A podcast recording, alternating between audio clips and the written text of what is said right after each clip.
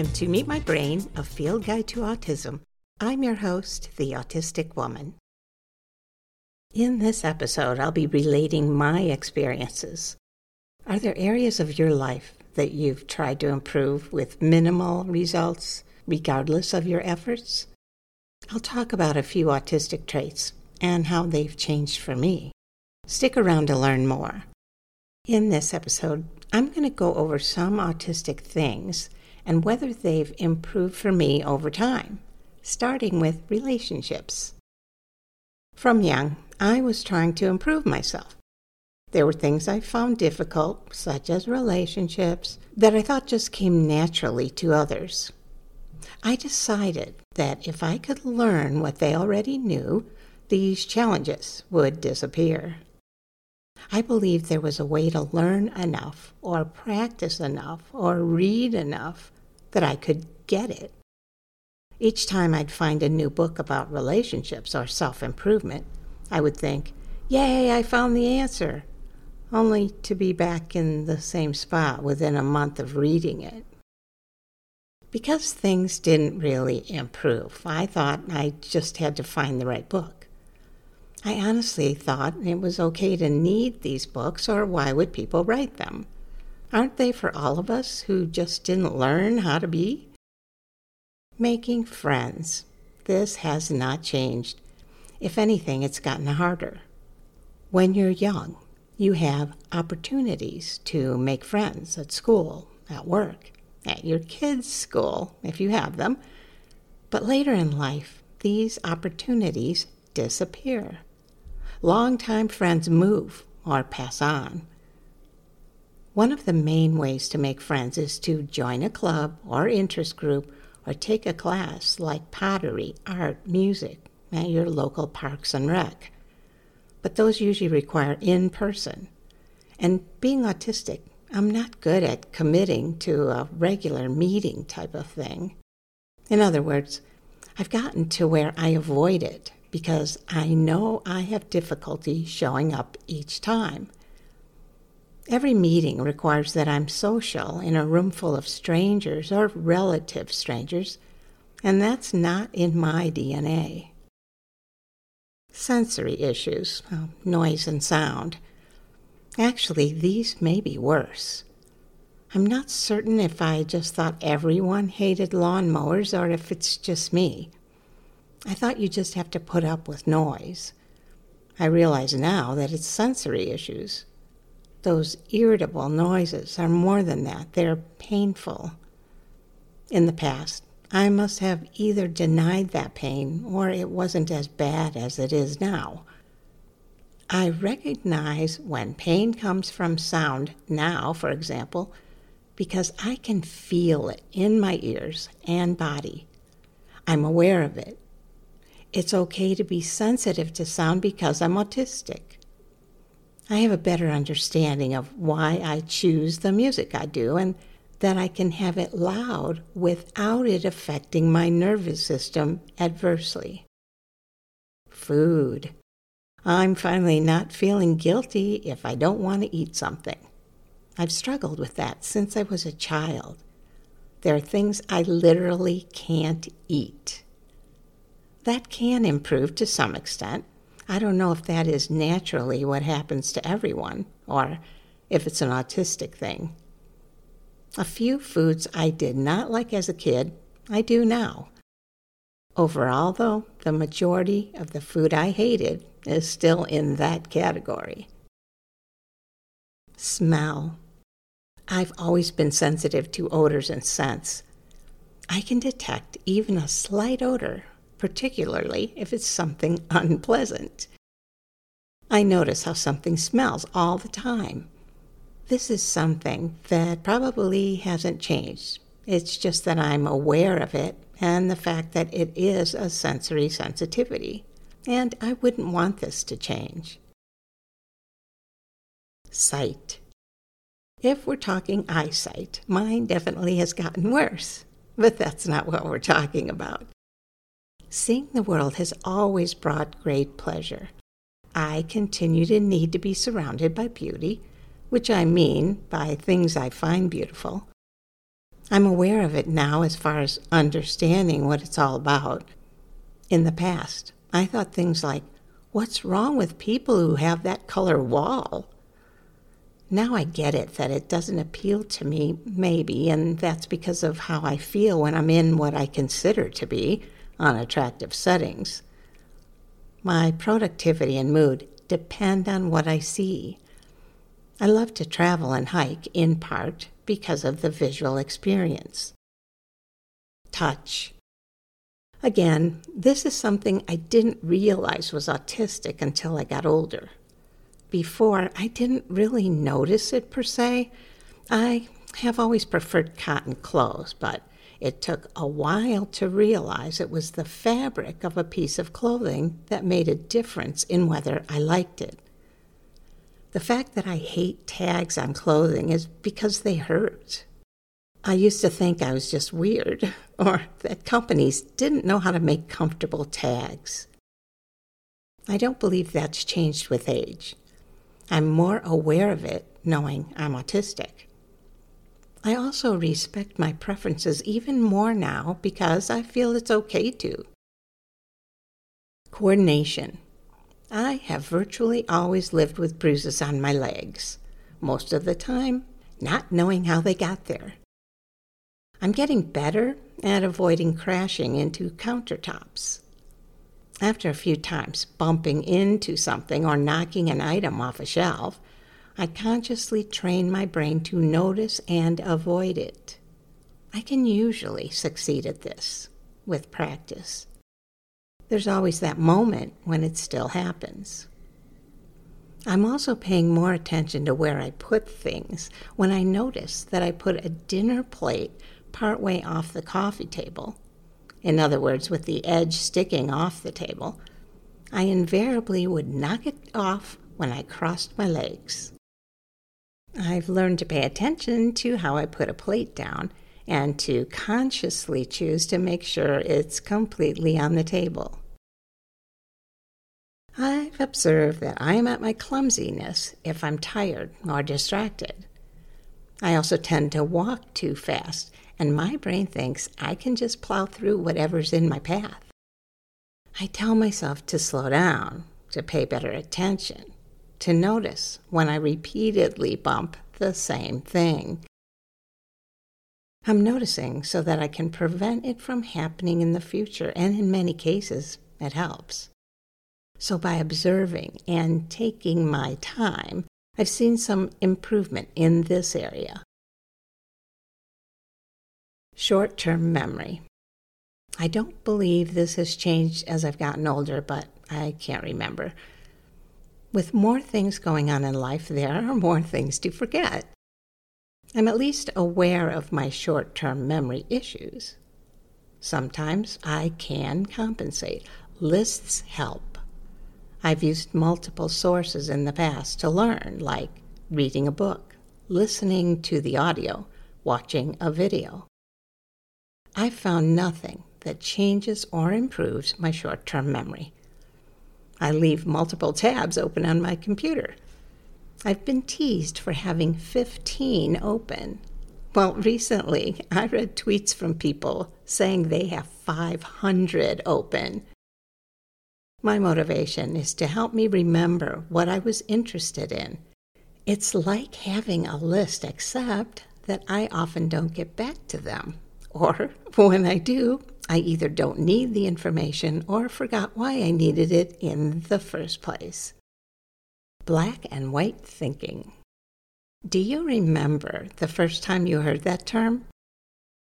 I wondered what the heck it was. It's not literal, so I said to myself, I don't do that. I mean, right is right and wrong is wrong. It's not just something I tell myself. Again, by understanding what black and white thinking is and becoming aware of it, I can now sometimes see if I'm doing it. I can take the time to consider whether it's a good idea to be on one extreme or the other. If I feel strongly about something, I might revert to black and white thinking. Special interests. I've had special interests my whole life, and they change over time. It seems like often when I conquered something, in other words, gained all the knowledge or skill I wanted from a particular interest, I would then move on to something else. Sure, there are some that don't change, like my love of birds. Some come and go and come back again, like my interest in rocks. With the internet, it's easier than ever to have special interests because they include getting a lot of information about something we love, and that's now more accessible than ever. There was a time when I thought I had so many interests because I couldn't stick to anything. There's so much a part of who I am that I wouldn't want to change it because they bring me a lot of happiness. I also feel that I would get old without special interests. What I mean by that is that my mind would age and become less active overall if I don't keep it fresh with new, interesting things to learn.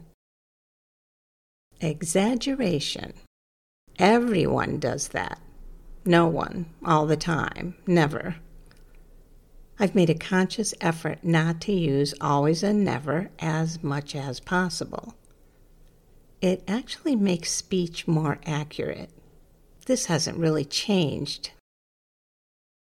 Stress. There are more things in life to be stressed about. We have things like meditation, an emphasis on exercise, to help us deal with stress, to name a few. It can still shut me down.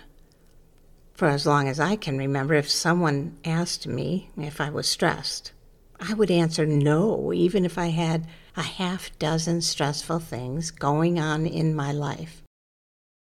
As I've gotten older, I'm more likely to avoid stressful situations or remove myself from something stressful. Maybe being in denial helped in the past. If something is very stressful, I may have no choice but to avoid it.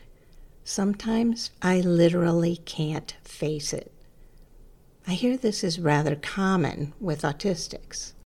I knew an autistic man who, upon hearing about something urgent or emotional, would go into his bedroom, lay down on the bed, and put a pillow over his face, even in an emergency that needed his immediate attention. I haven't done that, but I get it. Now, there are times when something can make me feel like it's the end of the world. Not literally.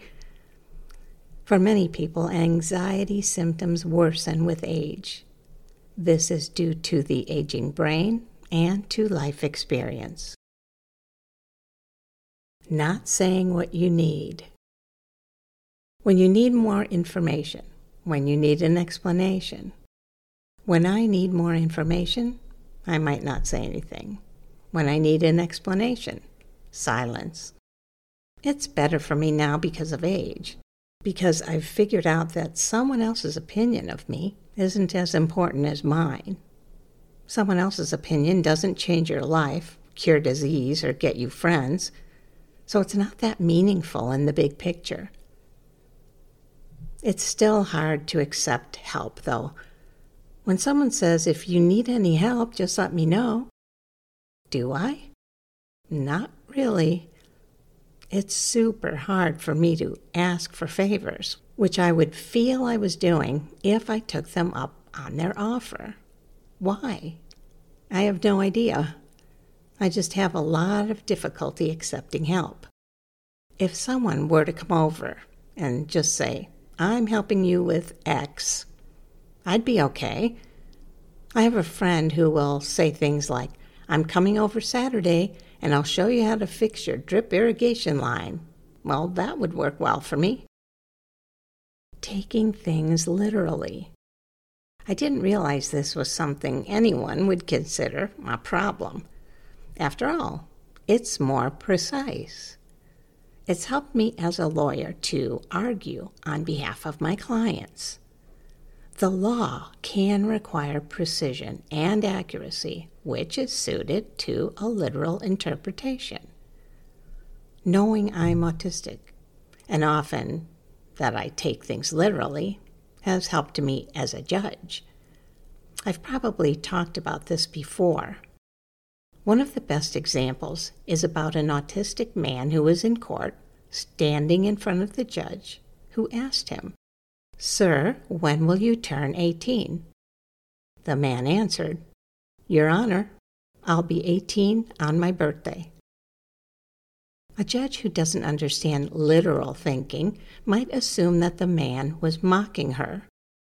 This taking things literally has not changed much. Sure, I've learned a few things people say that shouldn't be taken literally, but those are things like see you soon or I'll be ready in a sec, and a few others. Now that I understand this about myself, I can at least question whether I'm taking things literally. However, I find it frustrating when I don't know. I might ask now, which is something I wouldn't do before. Making eye contact. I don't have a problem one on one. I do have problems with being in unfamiliar surroundings or in a public situation at times like walking into a party or walking in a parking lot, being in a mall or store, etc. I can't look someone in the eye. I physically cannot do it. Even trying it is so uncomfortable. Improving communication. I hate to keep saying this, but it has not really gotten better. You would think that with years of experience, I would finally improve. With writing, I can now tell, at least, when I start writing or talking from the middle of a thought. Rewriting something can take me a long time. I notice more often now than I used to when something needs more detail or background. I have to read what I write over and over, though, to figure that out and fill in the missing information. Saying too much. Where is the line between not enough and too much? I still haven't found it. The non autistic world seems to prefer reading between the lines. I've learned how to do that to a point. There's an old joke that goes like this A woman asks her friend, Do these pants make me look fat? The friend answers, what do the pants have to do with it? There's a certain candor and honesty that comes with saying too much. At one time, I thought, if it's honest, what's wrong with saying it? I get it now, yet I'll sometimes blurt something out before realizing it wasn't a good idea. So maybe if someone asked, Do these pants make me look fat? I might be able to say something like, I hadn't noticed that. I'm finding that I can learn some responses to use to deflect an uncomfortable question so that I don't say something insensitive because it was all I could think of. I would say that some autistic traits can change, and that change is minimal. Our brains are wired the way they are. We can train them and create neural pathways, I suppose. For an autistic person, that's not enough to change our traits. I see this example particularly in social situations. As many autistics know, reading books, becoming a quasi expert on relationships, doesn't necessarily help us get better at them. We can't fight biology. It was a relief to find out that an autistic person has a brain that's hardwired to be divergent. Most things won't change regardless of how much we learn or practice. What appear to be improvements might just be coping mechanisms, which is fine. I feel more empowered now that I understand this. There are so many things autism is, it's not simple. I covered just a few for now. Is your experience similar? Have you found that some things improve with time do you think autism can get better?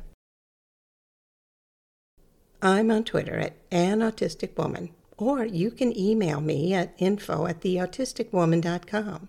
Share this podcast with your friends and family. Let's help people understand what it's like to be autistic. I enjoy hearing from you. I respond as soon as I possibly can. Thank you for your support on Patreon and PayPal. Subscribe to the podcast, now in the top 2% globally.